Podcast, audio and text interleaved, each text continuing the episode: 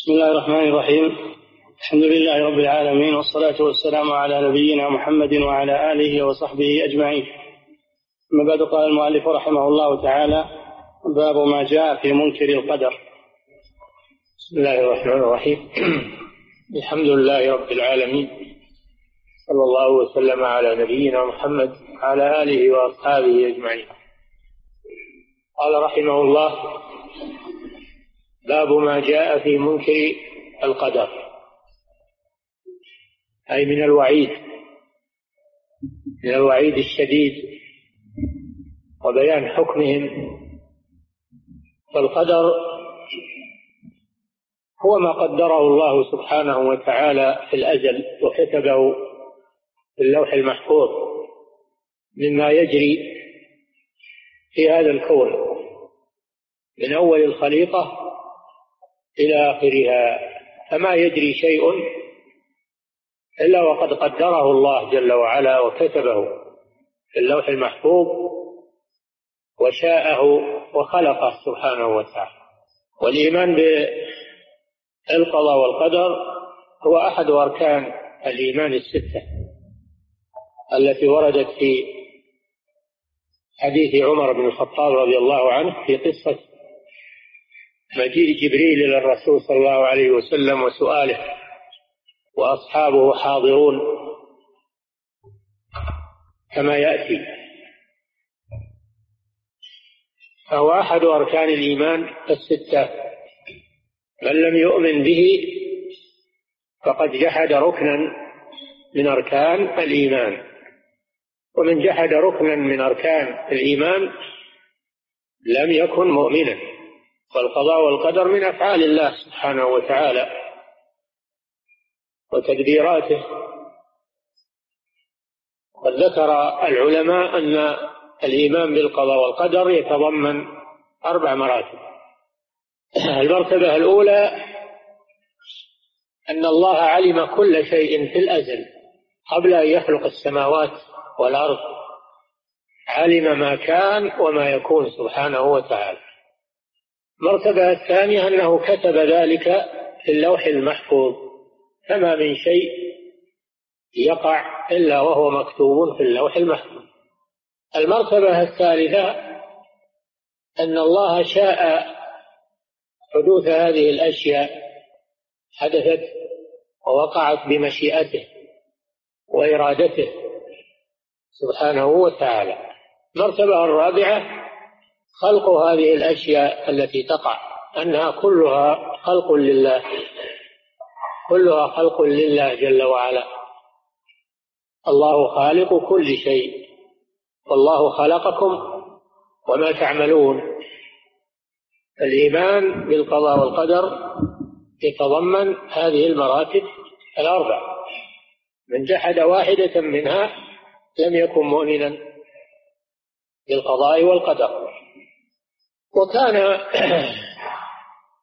الصحابة رضي الله عنهم لم يحدث عندهم شيء أو إشكال في هذا الأمر ولم يبحثوا فيه بقوة إيمانهم واعتمادهم على كتاب الله وسنة رسوله صلى الله عليه وسلم وتركهم للبحث فيما لا فائدة لهم فيه.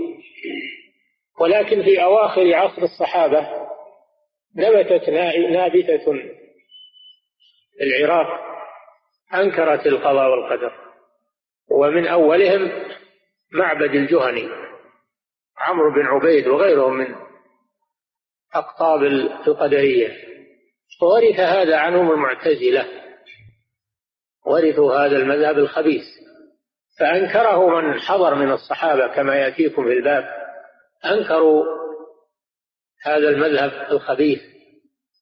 ولكنه إنما وترعرع وتبناه من تبناه من الأشقياء وباءوا بالخسران المبين ولم يتوصلوا إلى شيء وليس لهم من حجة يعتمدون عليها لا من الكتاب ولا من السنة بل الحجج ضدهم ولكن يقولون كيف إن الله يقدر الكفر والمعاصي ويعذب عليها. هذا بزعمهم ظلم إلى الله. تعالى الله عن ذلك. لأنهم لم يفهموا أسرار الله جل وعلا في خلقه. فنقول لهم إن الله لا يعذب على القضاء والقدر إنما يعذب العباد على أفعالهم التي فعلوها باختيارهم وإرادتهم. فهم فعلوا الكفر بقدرتهم وإرادتهم وفعلوا المعاصي والسيئات بإرادتهم واختيارهم ومشيئتهم لا أحد أجبرهم عليها وهم يقدرون على تركها يقدرون على تركها ويقدرون على فعل الطاعات و... فالله لا يعذبهم على القدر وإنما يعذبهم على أفعالهم فيجازي المحسنين بإحسانهم ويجازي المسيئين بإساءتهم. ولا يعذب أحدا على غير فعله ولا يعذب أحدا على فعل فعله بغير اختياره. المكره لا يعذب. كذلك المجنون والصغير. والذي ليس عنده عقل ولا إرادة ولا اختيار هذا أيضا لا يعذب. إنما يعذب من فعل المعاصي باختياره وإرادته ومشيئته. وهو يقدر على تركها لو أراد. فهذا عدل منه سبحانه وتعالى أنه يعذبهم بأفعالهم. ولكنه قدرها عليهم لحكمة منه سبحانه وتعالى. فهي بقضاء الله وقدره وهي بأفعالهم وإرادتهم. فهم من هذه الناحية يعذبون على أفعالهم على إراداتهم. وأما القضاء والقدر فهذا من شأن الله سبحانه وتعالى ولا يسأل عما يفعل سبحانه وتعالى. إنما يسألون عن أفعالهم. لا يسأل عما يفعل وهم يسألون. ولو كان القضاء والقدر حجة لأحد لكان حجة لإبليس. فإن إبليس احتج بالقضاء والقدر ولم ينفعه ذلك. قال فبما أغويتني لأقعدن لهم صراطك المستقيم. هذا ليس حجة. وإنما لو تاب إلى الله ورجع تاب الله عليه لكنه لم يتب بل إنه احتج بالقضاء والقدر. وآدم عليه السلام لما عصى اعترف بذنبه وتاب إلى الله ربنا ظلمنا أنفسنا وإن لم تغفر لنا وترحمنا لنكونن من الخاسرين. آدم لم يحتج بالقضاء والقدر بل أرجع اللوم إلى نفسه واعترف بذنبه فغفر الله له. فهذا هو واجب العبد. أنه إذا أذنب وأخطأ يرجع على نفسه باللوم ويتوب إلى الله عز وجل. لا أنه يحتج بالقضاء والقدر. هذه طريقة إبليس. ولم تنفعه بل زادته من الله بعدا ولعنة. هذا هو الواجب على العبد. أنه يعمل الطاعات والحسنات ويترك السيئات وإذا وقع في شيء من الذنوب والمعاصي فعنده باب التوبة. يتوب إلى الله. لا أنه يحتج بالقضاء والقدر. هذا لا يجزيه شيء. بل الذي يجزيه أنه يعترف بذنبه ويتوب إلى ربه. والله يتوب على من تاب. الله ما أغلق الباب دونه. فتح له الباب وأمره بالتوبة. ووعده أن يتوب عليه وأن يمحو عنه الذنوب. فإذا أذنب واحتج بالقضاء والقدر أضاف ذنبا إلى ذنب. وإذا أذنب وتاب إلى الله فإن الله يتوب عليه. هذا هو واجب العبد في هذه القضية العظيمة. ولا يدخل الإنسان في السؤال عن القضاء والقدر و... لأنه لم يصل إلى نتيجة لأنه سر. القضاء والقدر سر سر الله جل وعلا في خلقه. فلا يخاصم ربه ويدخل مع الله في جدال. بل يرجع إلى العمل الصالح والتوبة من الذنوب. هذا شغله الذي ينفعه ويجديه العمل الصالح والتوبة من العمل السيء. وأما تساؤلاته عن القضاء والقدر ولماذا ولماذا فهذا لن يغني لن يجدي شيئا ولم يصل إلى نتيجة لأن الله أخفى هذا الشيء عن عباده. هذا هو الواجب. نعم. باب ما جاء في باب ما جاء في منكر القدر وقال ابن عمر رضي الله عنهما والذي نفس ابن عمر بيده لو كان لأحدهم مثل أحد ذهبا ثم أنفقه في سبيل الله ما قبله الله منه حتى يؤمن بالقدر ثم استدل بقول النبي صلى الله عليه وسلم الإيمان أن نعم. تؤمن هذا ابن عمر رضي الله تعالى عنهما لما بلغه ظهور القدرية الذين ينكرون القدر حلف بالله. فقال والذي نفسي بيده. لو كان لأحدهم أي الذين ينكرون القضاء والقدر لو كان لأحدهم مثل أحد ذهبا فأنفقه في سبيل الله. ما تقبله الله منه حتى يؤمن بالقضاء والقدر. لو كان لأحدهم مثل أحد ذهبا الجبل العظيم والذهب أنفس الأموال وأنفقه في سبيل الله لطاعة الله الجهاد في سبيل الله أعظم أعظم المصارف في سبيل الله. ثم ثم جحد القضاء والقدر لم يقبل. هذا دليل على كفر منكر القضاء والقدر وأن ذلك يحبط أعماله يحبط أعماله. الصدقة وغير الصدقة. ثم ابن عمر لم يأتي بهذا من عنده استدل بقول الرسول صلى الله عليه وسلم. نعم. ثم استدل بقول النبي صلى الله عليه وسلم الإيمان أن تؤمن بالله وملائكته وكتبه ورسله واليوم الآخر وتؤمن بالقدر خيره وشره رواه مسلم. آه نعم. هذا هو الدليل. أن الرسول صلى الله عليه وسلم عد الإيمان بالقدر خيره وشره عده من أركان الإيمان الست. تؤمن بالله وملائكته وكتبه ورسله واليوم الآخر وتؤمن بالقدر خيره وشره. فمن جحد القضاء والقدر فهو كمن جحد اليوم الآخر وكمن جحد الرسل وكمن جحد الكتب وكمن أنكر أنكر الله جل وعلا. ولم يؤمن به. أن تؤمن بالله هذا أول شيء. الذي لا يؤمن بالقضاء والقدر لا يكون مؤمنا بالله سبحانه وتعالى ولا مؤمنا بملائكته وكتبه ورسله واليوم الآخر. إذا ماذا بقي له؟ ما بقي له إيمان. نعم. وعن عبادة بن الصامت رضي الله عنه. وجه الشاهد من من قول ابن عمر واستدلاله بهذا الحديث وجه الشاهد أن من أنكر القضاء والقدر حبط عمله وأنه منكر لركن من أركان الإيمان. نعم. وعن عبادة بن الصامت رضي الله عنه أنه قال لابنه يا بني إنك لن تجد طعم الإيمان حتى تعلم أن ما أصابك لم يكن ليخطئك وما أخطأك لم يكن ليصيبك. سمعت رسول الله صلى الله عليه وسلم يقول إن أول ما خلق الله القلم. فقال هذا هذا عبادة بن الصامت رضي الله عنه أحد السابقين الأولين إلى الإسلام. كان في سياق الموت رضي الله عنه فجاءه ابنه فجاءه ابنه فقال يا أبت أوصني. قال أجلسوني. فأجلسوه رضي الله عنه. فقال يا بني إنك لن تجد طعم الإيمان حتى تعلم أن ما أصابك لم يكن ليخطئك وما أخطأك لم يكن ليصيبك. ثم قال سمعت رسول الله صلى الله عليه وسلم.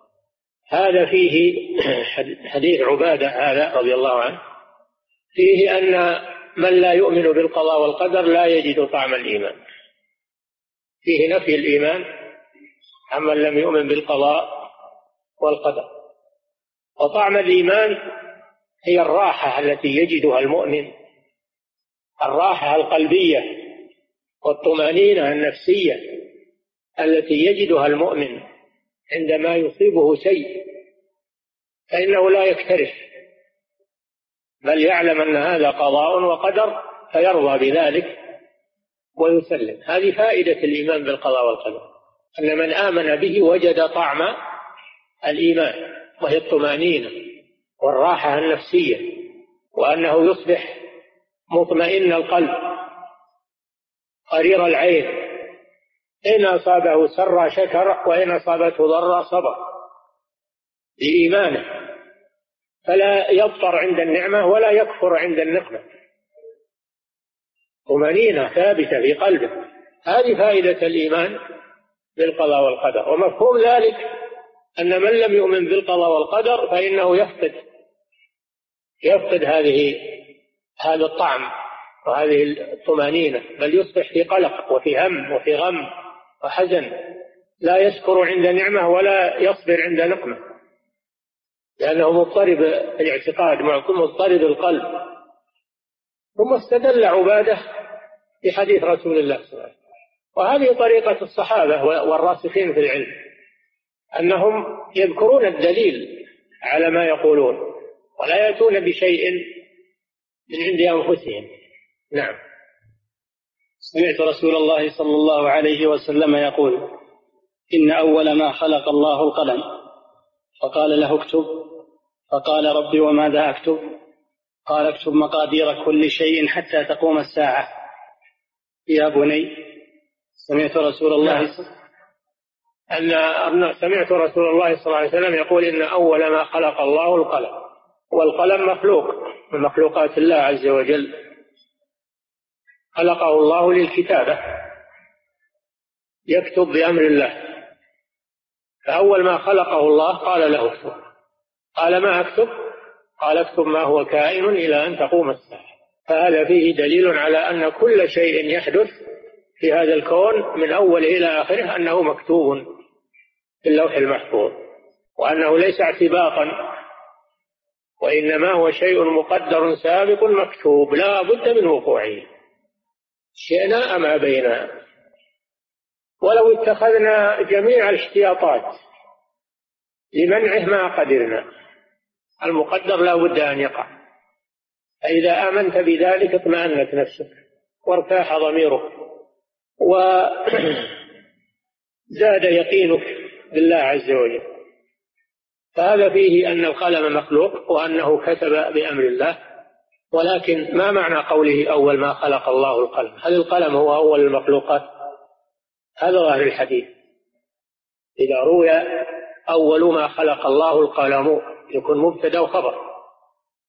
مبتدا وخبر. أول ما خلق الله القلم. أول مبتدا والقلم خبر. فيكون على هذا القلم هو أول المخلوقات.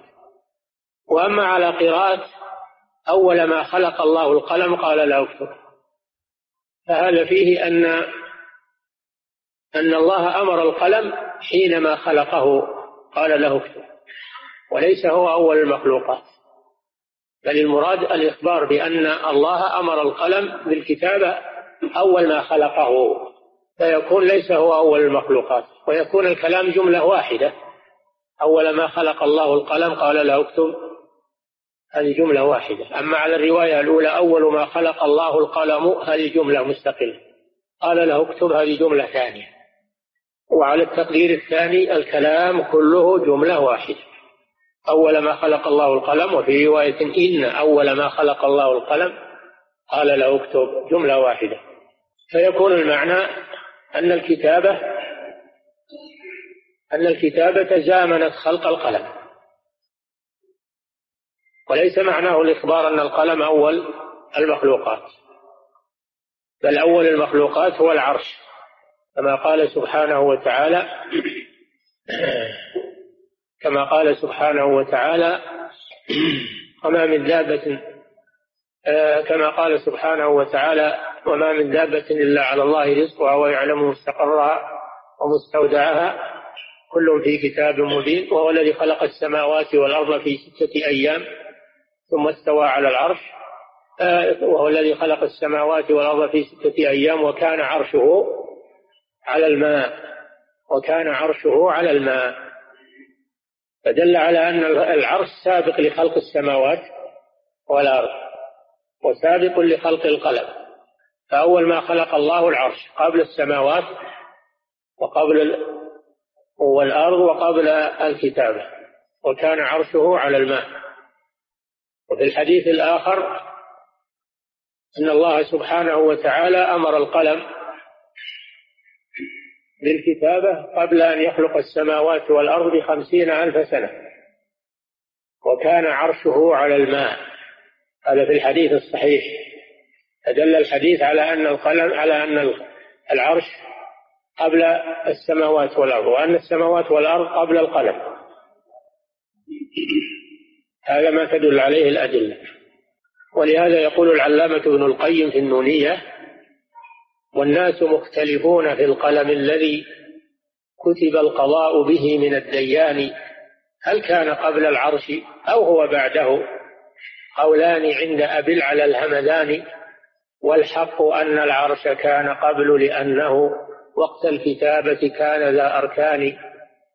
وكتابة القلم الشريف تعقبت إيجاده.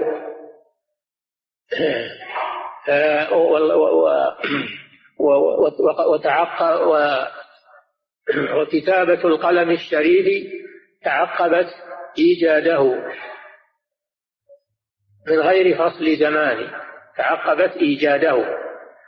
كتابة القلم الشريف تعقبت إيجاده يعني إيجاد القلم. هذا معنى قوله إن أول ما خلق الله القلم قال له اكتب. فالمراد أن الله لما خلق القلم أمره بالكتابة. مباشرة تعقبت إيجاده من غير فصل زمان بين خلق القلم وبين الكتابة. هذا كلام ابن القيم رحمه الله وهو الصحيح. نعم.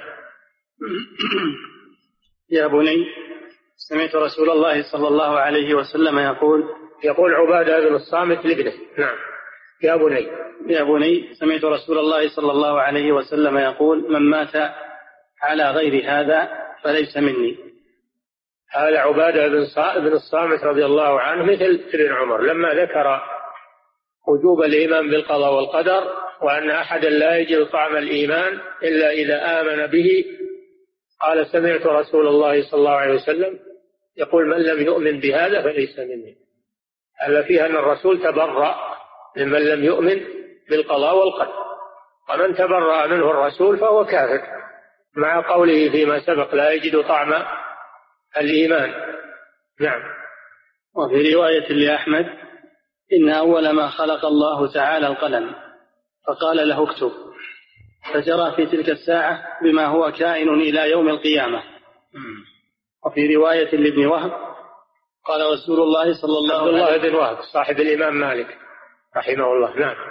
قال رسول الله صلى الله عليه وسلم فمن لم يؤمن بالقدر خيره وشره أحرقه الله بالنار.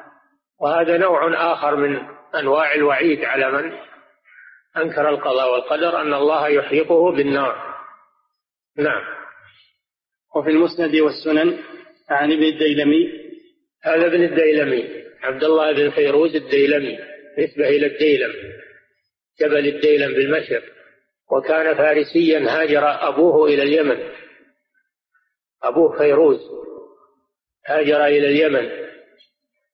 ولما بعث النبي صلى الله عليه وسلم آمن به وأسلم. فلما ظهر الأسود العنسي الذي يدعي النبوة في اليمن قتله فيروز رضي الله عنه.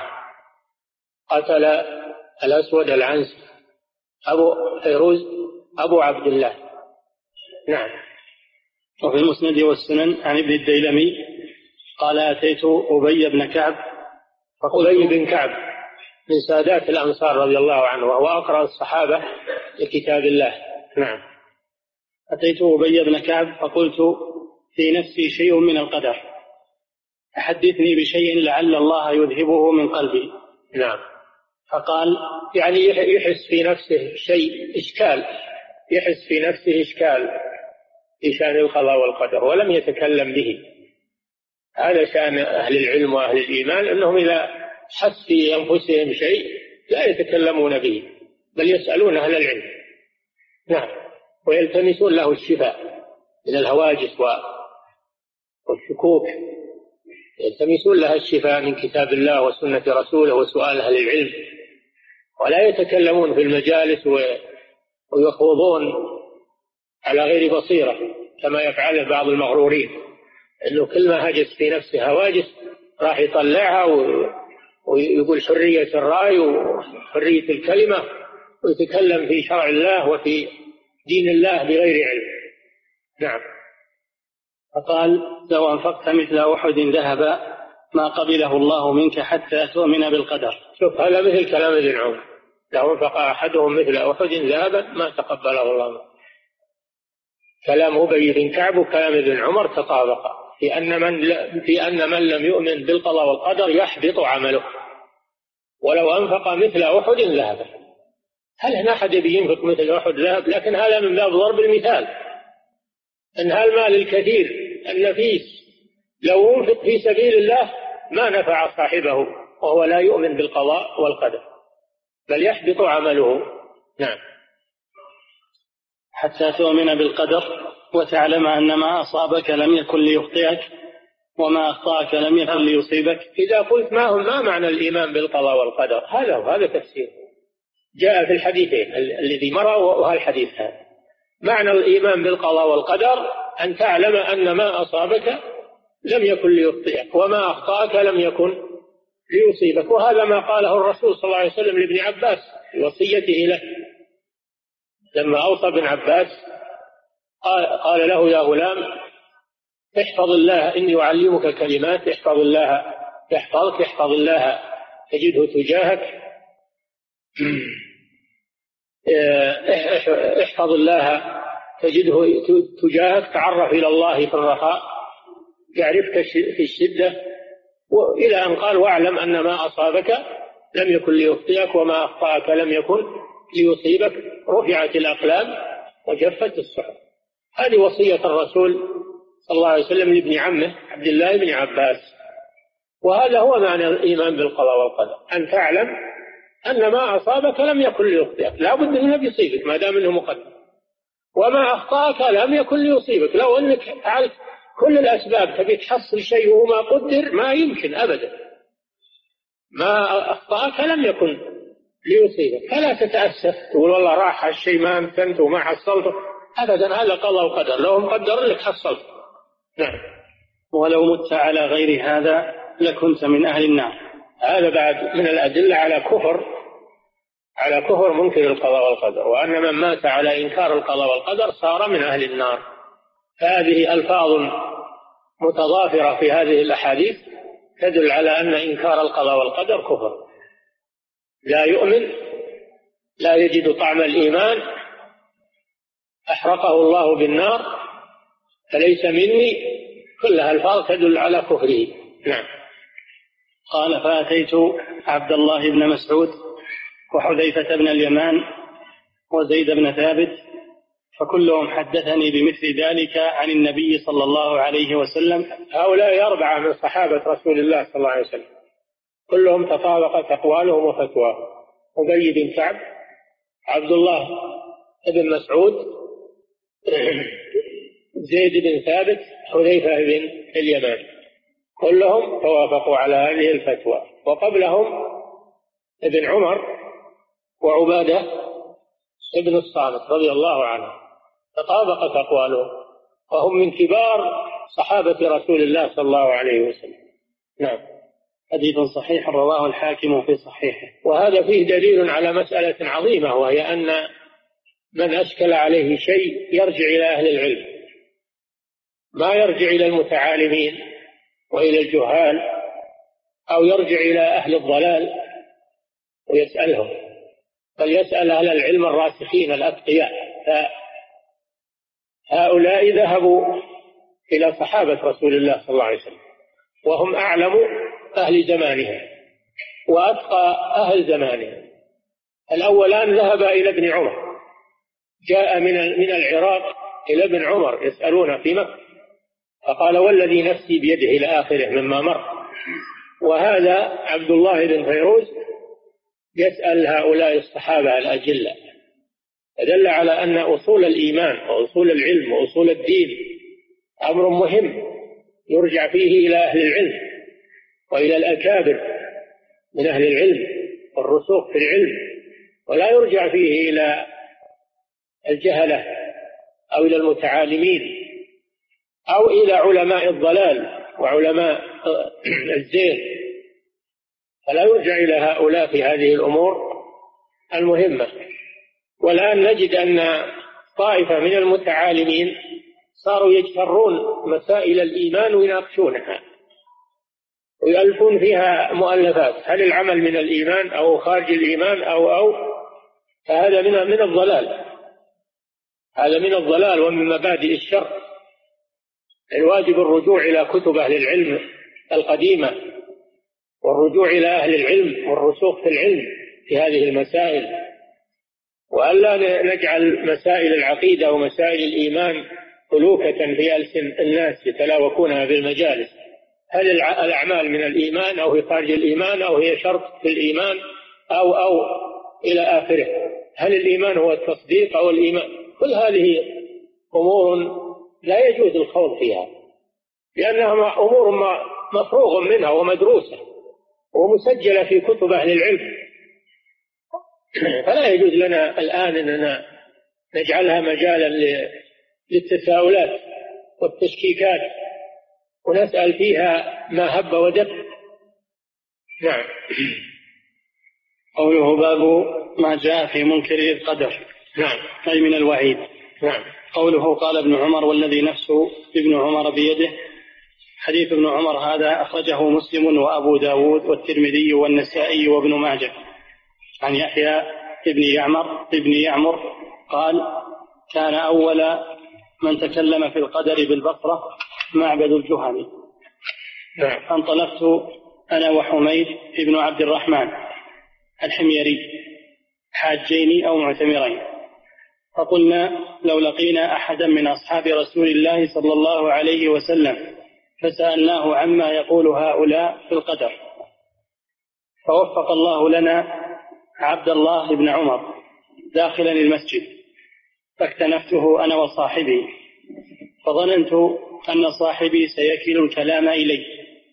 فقلت أبا عبد الرحمن إنه ظهر قبلنا أناس يقرؤون القرآن ويتقفرون العلم يزعمون أن لا قدر. وأن يقرؤون القرآن ويتقفرون العلم. يعني يدعون العلم و يزعمون أن لا قدر. يعني متعالمين. لم يتمكنوا من العلم ومع هذا يتكلمون في أمور عظيمة.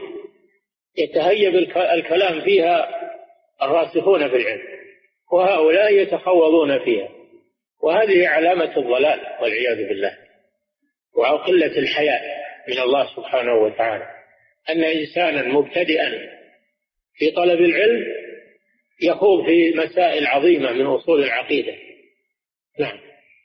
إنه ظهر قبلنا أناس يقرؤون القرآن ويتقفرون العلم يزعمون أن لا قدر وأن الأمر أنف. وأن الأمر أنف يعني ما ما قدر فيما سبق وإنما هو أمر حادث جديد لم يسبق أنه قدر. نعم. فقال إذا لقيت أولئك فأخبرهم أني بريء منهم كما, كما تبرأ منهم رسول الله صلى الله عليه وسلم. فالمسلمون يتبرؤون ممن تبرأ منه رسول الله صلى الله عليه وسلم. ورسول الله تبرأ ممن ينكرون القدر فنحن نتبرأ منهم. نعم. فقال إذا لقيت أولئك فأخبرهم أني بريء منهم وأنهم براء مني. نعم. والذي يحلف به عبد الله بن عمر لو أن لأحدهم مثل أحد ذهبا فأنفقه في سبيل الله ما قبله الله منه حتى يؤمن بالقدر. نعم. فمن لم يؤمن بالقدر فإنها تحبط أعماله. هذا دليل على كفره لأنه أنكر ركنا من أركان الإيمان. أرأيت لو أنه أنكر الرسل؟ قال ما في رسل. يكون مؤمنا؟ لا. كذلك إذا أنكر القدر لأن القدر ركن من أركان الإيمان. كما أن الإيمان بالرسل ركن من أركان الإيمان. نعم. ثم قال حدثني عمر بن الخطاب رضي الله عنه قال كنا جلوسا عند رسول الله صلى الله عليه وسلم اطلع علينا رجل شديد بياض الثياب شديد سواد الشعر لا يرى عليه أثر السفر ولا يعرفه منا أحد. هذا من العجيب إنه شديد بياض الثياب وشديد سواد الشعر ما عليه غبار علامات السفر. ومع هذا ما يعرفه منا أحد. لو كان من أهل البلد عرفناه. هذا دليل على أنه جاي من بعيد لكن لم يضع عليه أثر السفر. فتعجبوا من ذلك. نعم. حتى جلس إلى النبي صلى الله عليه وسلم فأسند ركبتيه إلى ركبتيه ووضع كفيه على فخذيه. هذا في بيان آداب طالب العلم أمام المعلم وأنه يجلس بأدب ويسأل المعلم بأدب. هذا جبريل جلس إلى رسول الله صلى الله عليه وسلم مجلس المتعلم. ليعلم أصحابه كيف يطلبون العلم. نعم. فأسند ركبتيه إلى ركبتيه ووضع كفيه على فخذيه وقال يا محمد وقال يا محمد أخبرني عن الإسلام.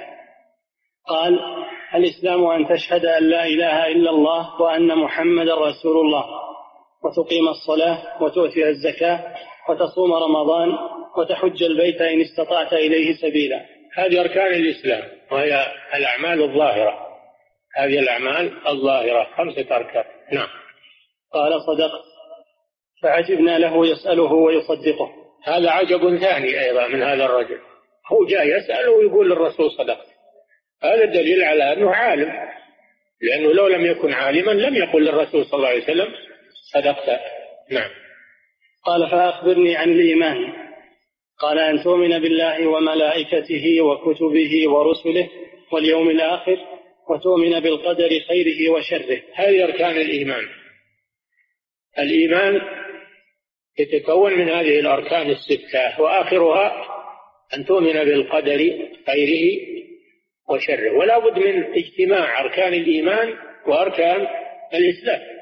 فلا يكون الإنسان مسلما حتى يكون مؤمنا ولا يكون مسلما حتى يكون لا يكون الإنسان مسلما حتى يكون مؤمنا ولا يكون مؤمنا حتى يكون مسلما. لا بد من اجتماع الأركان الظاهرة مع الأركان الباطنة. نعم. قال صدقت. قال فأخبرني عن الإحسان. قال أن تعبد الله كأنك تراه فإن لم تكن تراه فإنه يراك. الإحسان هو المرتبة العليا. أولا الإسلام ثم الإيمان ثم الإحسان هو أعلاها هذه درجة المقربين. أن تعبد الله كأنك ترى على اليقين التام كأنك ترى الله سبحانه وتعالى. فإن لم تكن تراه فإنك تعبده على أنه هو يراك فتخافه وتخشاه. نعم. قال صدق. قال فأخبرني عن الساعة. قال ما المسؤول عنها بأعلم من السائل؟ يعني قيام الساعة. متى؟ أخبرني عن الساعة يعني عن وقت قيامها.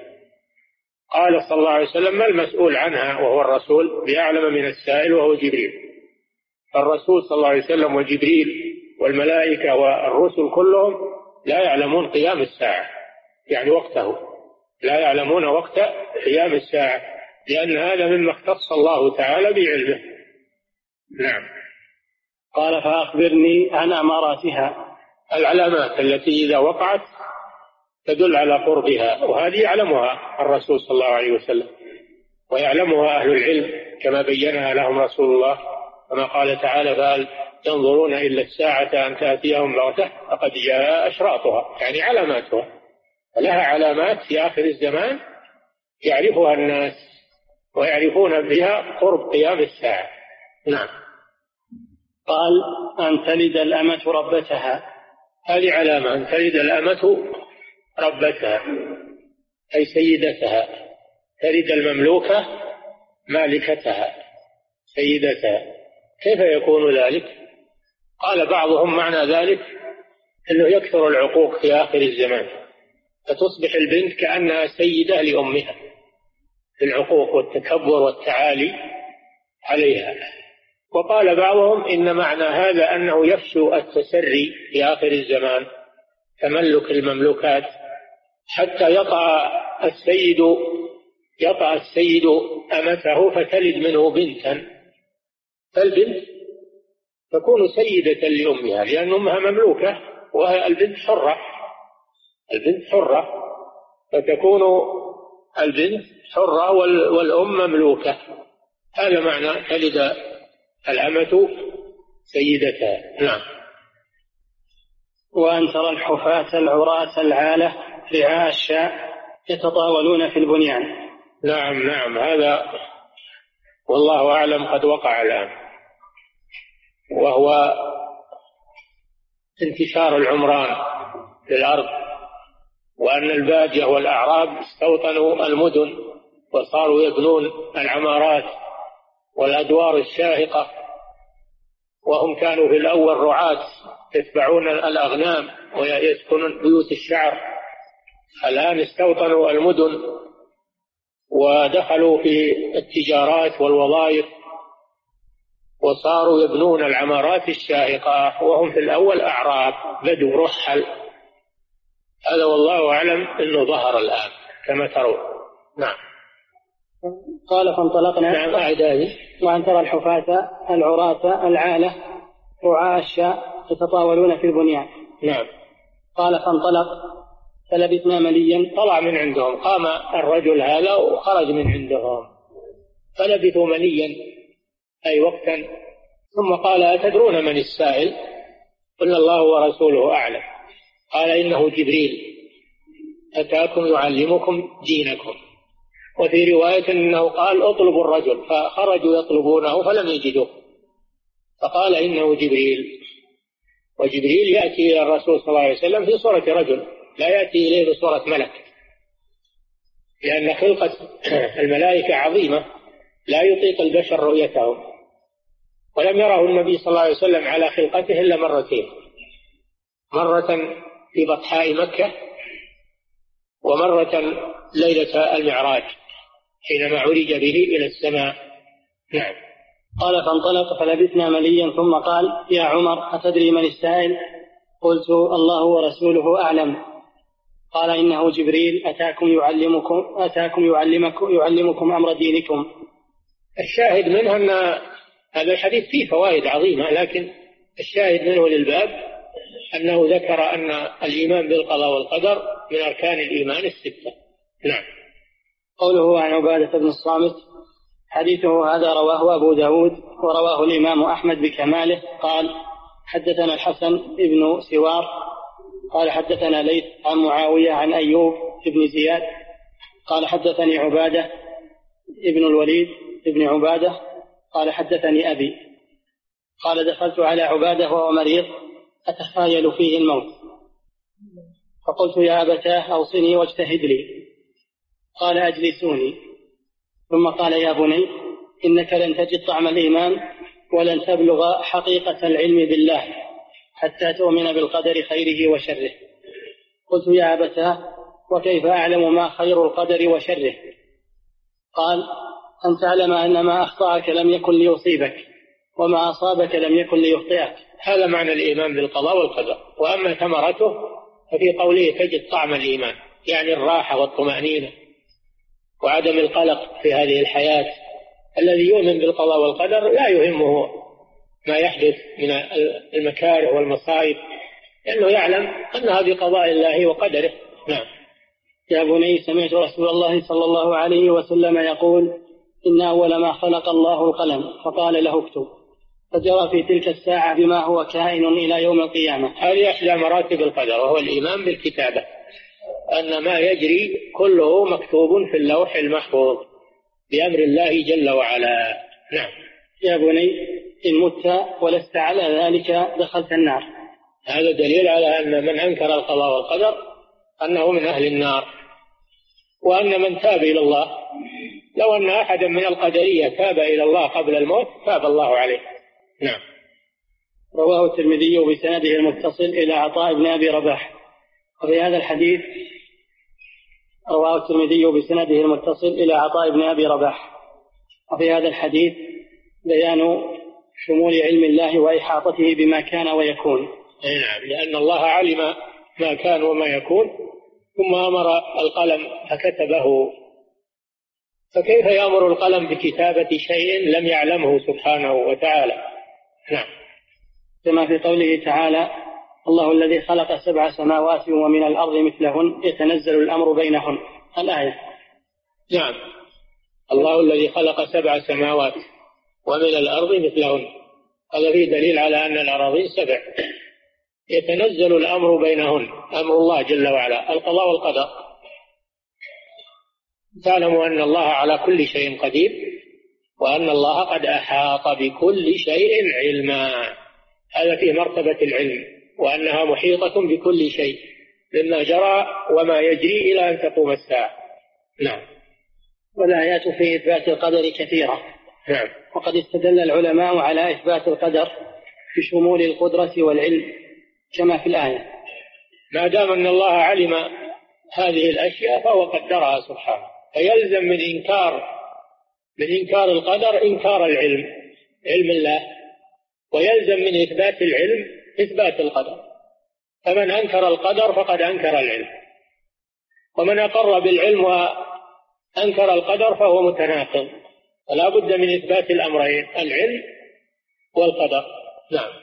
قال الإمام ولهذا يقول الإمام الشافعي رحمه الله ناظروهم بالعلم. يعني ناظروا القدرية بالعلم. يعني احتجوا عليهم بالعلم. فإن آمنوا به فإن, فإن نفوه كفروا. إن نفوا علم الله كفروا. وإن أقروا به خصموا نعم. قال الإمام أحمد رحمه الله نعم. القدر قدرة الرحمن. نعم. وقال بعض الأئمة في نفاة القدر أو الشافعي رحمه الله. نعم. ناظروهم بالعلم فإن أقروا به خصموا وإن جحدوه كفروا. إن أقروا بأن الله علم كل شيء يلزمهم أن الله قدر كل شيء. وإن نفوا علم الله بكل شيء كفروا بالله عز وجل. نعم قوله في المسند والسنن عن عن إبن الديلمي هو أبو يسر بالسين المهملة والباء الم... هو أبو بسر بالسين المهملة والباء المضمومة. ويقال أبو بشر بالشين المعجمة وكسر الباء. وبعضهم صحح الأول واسمه عبد الله ابن فيروز. ولفظ أبي داود قال لو أن الله عذب أهل سماواته وأهل أرضه وعبد الله بن فيروز هذا أحد كبار التابعين وأبوه فيروز الديلمي صحابي جليل وهو الذي قتل الأسود العنسي. نعم. ولفظ أبي داود قال لو أن الله عذب أهل سماواته وأهل أرضه لعذبهم وهو غير ظالم لهم.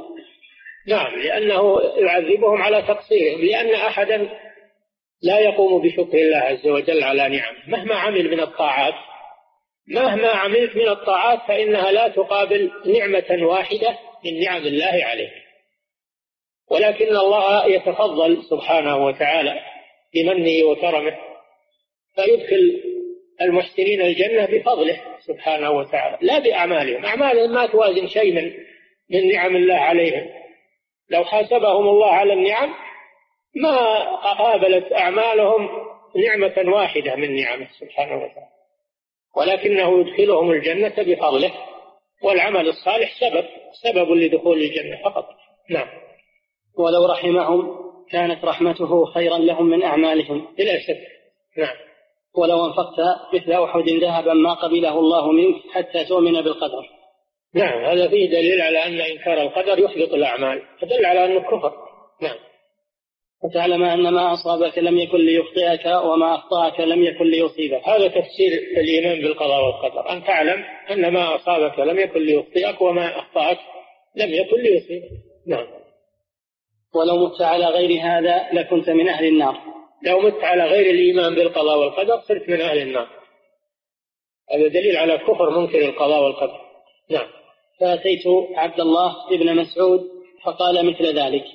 سأله مثل ما سأل آه، مثل ما سأل أبي بن كعب. فقال الجواب طابق جواب أبي بن كعب. نعم. ثم أتيت حذيفة ابن اليمان فقال مثل ذلك. قال مثل ما قال أبي ومثل ما قال ابن مسعود. ثم أتى زيد بن ثابت فسأله فقال مثل ما قاله الثلاثة. أربعة صحابة من كبار صحابة رسول الله صلى الله عليه وسلم. جوابهم في هذه المسألة واحد. وقبلهم ابن عمر. خامس. نعم. ثم أتيت زيد بن ثابت قال فحدثني عن النبي صلى الله عليه وسلم مثل ذلك. نعم. وأخرجه ابن ماجه. نعم. هذه الأحاديث وما في معناها حجة على نفاة القدر من المعتزلة وغيرهم ومن مذهبهم تخليد أهل المعاصي في النار. نعم مذهب الخوارج. شارك الخوارج في تكفير أصحاب الكبائر تخليدهم في النار. وأهل السنة كما تعلمون يقولون أصحاب الكبائر دون الشرك تحت المشيئة. إن شاء الله غفر لهم وإن شاء عذبهم. وإذا عذبهم فإنه لا يخلدهم في النار. نعم. وهذا ومن مذهبهم تخليد أهل المعاصي في النار وهذا الذي اعتقدوه من أكبر الكبائر وأعظم البدع. وكثير منهم وافقوا الجهمية في نفي صفات الرب تعالى وتقدس. نعم وزادوا المعتزلة أيضا على شرهم إنكارهم للقدر وتخليد العصاة من المؤمنين في النار زادوا على هاتين الجريمتين ما هو أعظم منهما وهو إنكار أسماء الله وصفاته. فهم أخذوا هذا عن الجهمية. نعم. قال رحمه الله فيه مسائل. نعم. الأولى بيان كيفية الإيمان بالقدر. أن تعلم أن ما أصابك لم يكن ليخطئك وما أخطأك لم يكن ليصيبك. هذه كيفية أو معنى الإيمان بالقضاء والقدر. نعم. ثمرته أنك تجد حلاوة الإيمان. هذه ثمرة الإيمان بالقضاء والقدر. نعم. الثانية بيان كيفية الإيمان. نعم. الثالثة إحباط عمل من لم يؤمن به. أي نعم. لو أنفق مثل أحد ذهبا ما تقبله الله. هذا دليل على حبوط أعمال القدرية. نعم. الرابعة الإخبار أن أحدا لا يجد طعم أن أحدا لا يجد طعم الإيمان حتى يؤمن به. نعم أن الإنسان لا يجد طعم الإيمان وهو الطمأنينة والراحة النفسية والرضا عن الله إلا إذا آمن بالقضاء والقدر. أما إذا لم يؤمن بالقضاء والقدر فإنه سيكون في قلق وفي هم وفي اضطراب في هذه الحياة وفي خوف دائم. نعم. الخامسة ذكر أول ما خلق الله. أي نعم وهو القلم. وهل هو أول المخلوقات أو قبله العرش؟ على قولين كما سبق. وهذا لا يفيدنا يعني شيء أننا ندري ما هو أول المخلوقات. لا يفيدنا شيء. ولكن من باب العلم هو الجمع بين الروايات فقط. وإلا حتى لو علمنا لو لم نعلم لو لم نعلم ما هو أول المخلوقات ما ضرنا شيئا. لأن هذا ليس ليس عمليا تعمل عليه. نعم. السادسة أنه جرى بالمقادير في تلك الساعة إلى قيام الساعة. أن القلم في تلك الساعة التي أمره الله كتب كل شيء.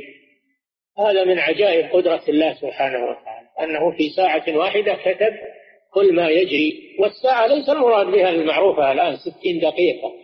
مراد بالساعة الجزء من الزمن القطعة من الزمن. هذه الساعة. نعم. السابعة براءته صلى الله عليه وسلم ممن لم يؤمن به. نعم أن الرسول تبرأ ممن لم يؤمن بالقضاء والقدر. فهذا دليل على كفره أو على أنه مرتكب لكبيرة من كبائر الذنوب. نعم. الثامنة عادة السلف في إزالة الشبهة بسؤال العلماء. نعم هذه العادة العظيمة أن الإنسان إذا أشكل عليه شيء خصوصا في المطالب الكبار والمسائل العلمية العظيمة أنه ما يذهب إلى ما هب ودب أو يتكلم هو من عنده وإنما يذهب إلى الراسخين في العلم ويسألهم عما أشكل عليه. والآن تجدهم يتخوضون من صغار الطلبة يتخوضون في المسائل الكبار في مجالسهم ويسألون من لا علم عنده ويحصل عندهم خلط عجيب في هذه المسائل ويتراشقون بالكلام ويتردون ويبدع بعضهم بعض. ولو رجعوا إلى أهل العلم وسألوهم لاستراحوا من هذا العناء. نعم. التاسعة أن العلماء أجابوه بما يزيل شبهته وذلك أنهم نسبوا الكلام إلى رسول الله صلى الله عليه وسلم فقط. نعم هذا هو الشفاء أن العلماء لا يفتون من عند أنفسهم. وإنما يرجعون إلى سنة الرسول صلى الله عليه وسلم. لأنه لا أحد لا أحد يبي يتكلم مع سنة الرسول. المؤمن خلاص ينتهي. إذا بلغته سنة الرسول ينتهي. إذا كان في قلبه إيمان. نعم. باب ما جاء في المصورين. يكفي يقول فضيلة الشيخ وفقكم الله. من تبرأ منه رسول الله صلى الله عليه وسلم. هل يعد كافرا وهل يدخل في ذلك. قول الرسول عليه الصلاة والسلام من غشنا فليس منا على أن الغاش كافر. تبرأ الرسول صلى الله عليه وسلم من صاحب الذنب على نوعين. إن كان الذنب يقتضي الكفر فتبرؤه منه لأنه كافر. وإن كان الذنب لا يقتضي الكفر فهذا من باب الوعيد وليس من باب الكفر. هذا بحسب الجريمة التي يرتكبها الإنسان. نعم. يقول فضيلة الشيخ وفقكم الله من الذي من الذي نكفره بإنكار القدر؟ هل هو منكر العلم أو منكر المشيئة أو من جعل المشيئة هي الكتابة؟ كل واحد. كل من أنكر شيئا من هذه الأمور الكتابة أو المشيئة أو أن الله خالق كل شيء فهو كافر.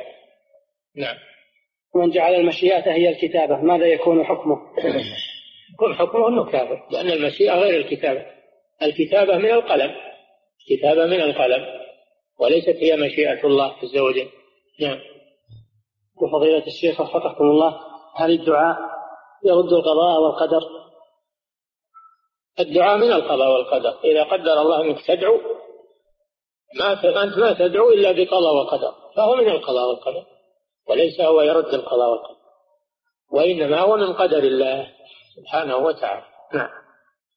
يقول فضيلة الشيخ وفقكم الله ما حكم القول للشخص بعد وقوع بعد وقوع المصيبة؟ لما فعلت ذلك فيقول مكتوب. ما يصلح. الاحتجاج بالقضاء والقدر على على المعصية لا يجوز. هذا احتج به إبليس. قال بما أغويتني فليس ما يحتج بالقضاء والقدر على المعصية؟ بل الواجب التوبة. وأما الاحتجاج بالقضاء والقدر على المصيبة هذا صحيح. ما أصابك لم يكن ليخطئك وما أخطأك لم يكن ليصيبك فإذا أصابتك مصيبة فتقول إنا لله وإنا إليه راجعون. قضاء الله وقدره. تؤمن بالقضاء والقدر. نعم.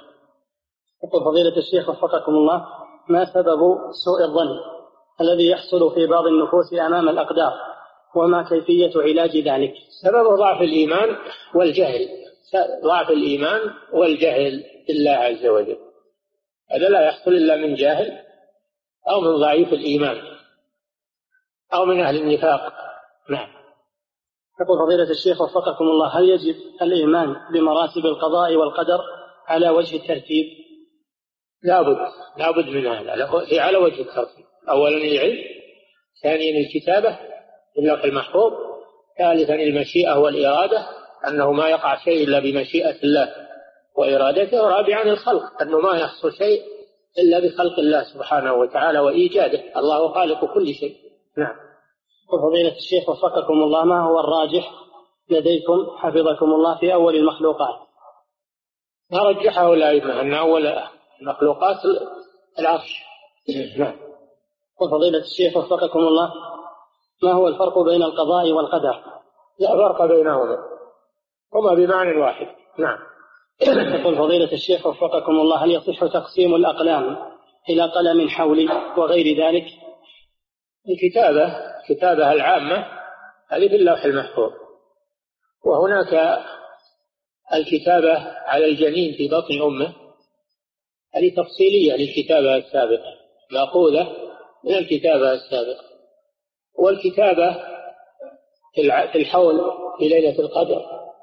ما يكتب في السنة مما يجري ما يجري في السنة في ليلة القدر فيها يفرغ كل أمر حكيم. هذه أيضا تفصيلية من الكتابة السابقة ما يجري في اليوم كل يوم هو في شأن. هذا أيضا من الكتابة السابقة هذه كتابات تفصيلية وهي من الكتابة العامة في اللوح المحفوظ. نعم. يقول فضيلة الشيخ وفقكم الله دعيت إلى عشاء فوجدت رجلا يتحدث بمسائل القضاء والقدر على أناس عوام وهو يدعي أنه طالب علم فأنكرت عليه الكلام وطلبت منه السكوت في هذا الأمر أو أنني سأخرج فسكت عن الكلام. السؤال حفظكم الله هل علي إثم في إنكاري عليه؟ وما, وما هو وما وماذا كان الواجب في هذا الأمر؟ الواجب ما فعلته أنك تقول له بارك الله فيك. هذا لا فائدة للعوام منه. ولو أنك علمتهم أمور الصلاة وأمور الوضوء وأمور المعاملات التي يحتاجونها كان هذا هو الواجب والنافع. أما القضاء والقدر فلا فائدة حتى للمتعلمين حتى للعلماء. ما لهم فائدة من البحث فيه إلا من ناحية إثباته والإيمان به فقط. نعم. فأنت أحسنت في هذا.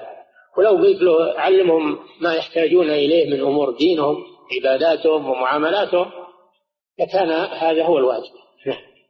يقول فضيلة الشيخ وفقكم الله في الحديث عن النبي صلى الله عليه وسلم من أحب أن يبسط له في رزقه وينسى له في أثره فليصل رحمه. فهل معنى هذا أن صلة الرحم تزيد العمر زيادة حقيقية؟ كأن يكون عمره مثلا ستين سنة وبعد صلة الرحم يزيد عن ذلك؟ هذا معناه والله أعلم أنه يبارك له في عمره الأعمال الصالحة. له يعني يبارك له في عمره. الأعمار مقدرة ما تزيد ولا تنقص. ولكن يبارك الله في العمر اليسير فيكون كأنه عمر طويل في الأعمال الصالحة. كما أن العمر الطويل إذا كان على غير عبادة يكون عمرا عمرا لا فائدة فيه كأنه قصير كأنه لم يعمل شيء أبدا. نعم. يقول فضيلة الشيخ وفقكم الله. يقول بعضهم لأن صيام يوم قبل ويوم بعد في صيام يوم عاشوراء. هو حديث ضعيف فما هو الأفضل في رأيكم في صيام هذا اليوم؟ ويقولون أيضا إن صيام السبت لا يكون إلا فيما افترض علينا كما في الحديث. فأرجو بيان صيام السبت كاليوم كهذا اليوم وهو يوم التاسع هل هو جائز أو لا؟ أنا قلت لكم مرارا وتكرارا أن هناك ناس مخذلون يخذلون الناس عن الأعمال الصالحة. وهمهم تخطئة الناس. هذا أكبر همهم. فأما صوم يوم عاشوراء النبي صلى الله عليه وسلم أمر بصيام يوم قبله أو يوم بعده مخالفة لليهود. ولكن العلماء يقولون رواية صوم يوم قبل هذه أصح من رواية أو يوم بعده. هذه أصح. لكن من صام يوما بعده فليس مخطئا لأن فيه رواية بهذا المعنى وفيه مخالفة لليهود. فلا نخطئ الناس ونقعد نقول لهم كذا وكذا والعوام نقول لهم هذا ما يصلح أبدا. يوم عاشوراء يصام يوما قبله هذا آكد ما في شك. وأحوط وإذا صام يوما بعده فقد أيضا فعل ما أمر به وهو مخالفة اليهود من لم يتمكن من صوم يوم قبله يصوم يوما بعده. ولو كان الحديث الوارد فيه ضعيفا. لأن المقصود المخالفة وهي تحصل بهذا هذا قضية صوموا يوما قبله أو يوما بعده. أما حديث النهي عن صوم يوم السبت فهو غير صحيح. ذكر أهل العلم أنه لا عمل عليه أنه غير صحيح وأنه لا بأس بصيام يوم السبت. نعم. هذه سائلة تقول فضيلة الشيخ أنا امرأة متزوجة من رجل يكثر الخروج مع جماعة التبليغ ودائما ما يتغيب عن عن البيت ويسافر إلى بلاد أخرى لأجل الدعوة. فماذا أعمل معه وما هي نصيحتكم لي؟ إذا نهيتيه ولم يمتثل وأنت تتضررين من غيابه عنك فاطلب الفراق منه. إذا كنت تتضررين من الغياب عنك فاطلبي منه الفراق. وإن يتفرقا يغني الله كلا من سعته. وكان الله واسعا حكيما. نعم. يقول فضيلة الشيخ وفقكم الله في درس ماض وفي حديث ابن عمر فإن لم تجدوا ما تكافئونه فادعوا له. هل يدخل في ذلك أي في الدعاء الدعاء لغير المسلمين بالرحمة والمغفرة؟ بالهداية. ادعو لهم بالهداية. أما المغفرة والرحمة ما تصلح للكافر. لكن تدعو له بالهداية. اللهم اهده أو هداك الله. نعم. يقول فضيلة الشيخ وفقكم الله قول قدر الله وما شاء فعل هل هي قدر بالتشديد أو بغير تشديد؟ وهل هناك فرق بينهما. روايتان رواية قدر الله بالإضافة وما شاء فعل ورواية قدر الله بالفعل فعل ماض. قدر الله وما شاء فعل وكلا الروايتين صحيح. نعم. يقول فضيلة الشيخ وفقكم الله ما هي الأمور التي تزيد الإيمان حتى يصل إلى درجة الإحسان؟ الأعمال الصالحة. الإيمان يزيد بالطاعات وينقص بالمعاصي. فالأعمال الصالحة هي التي تزيد الإيمان. نعم. يقول فضيلة يقول فضيلة الشيخ وفقكم الله أنا مصاب بمرض سلس البول. فأرجو من فضيلتكم بيان كيف أصنع وأنا لا أستطيع الوضوء لأن البول يخرج باستمرار. وهل يجب أن أغير الملابس؟ أو أن أضع شيئا على عضوي لكل صلاة حيث إن في ذلك مشقة عظيمة. نعم ذكر أهل العلم أن الذي حدثه دائم مثلك أنه يتوضأ عند الصلاة يستنجي ويضع شيء حافظ على الذكر يمنع تسرب البول ويتوضأ ويصلي في الحال ولو نزل البول وهو يصلي صلاته صحيحة. قوله تعالى فاتقوا الله ما استطعتم نعم. يقول فضيلة الشيخ وفقكم الله هل يجوز جمع النية بين صيام يوم التاسع والعاشر والحادي عشر ضمن الأيام التي أفطرت فيها في شهر رمضان وكان ذلك بعذر شرعي؟ لا ما يصلح أنك تجعل صيام التطوع بدلا عن صيام الفرض. تصوم التطوع على حدة وتصوم الفرض القضاء على حدة من أيام أخرى. ما يصلح تخلط بينهم. صوم أيام التطوع الثلاثة على أنها تطوع. ثم بعد ذلك تصوم القضاء الواجب عليك. نعم. الله تعالى أعلم. وصلى الله وسلم على نبينا محمد وعلى آله وصحبه.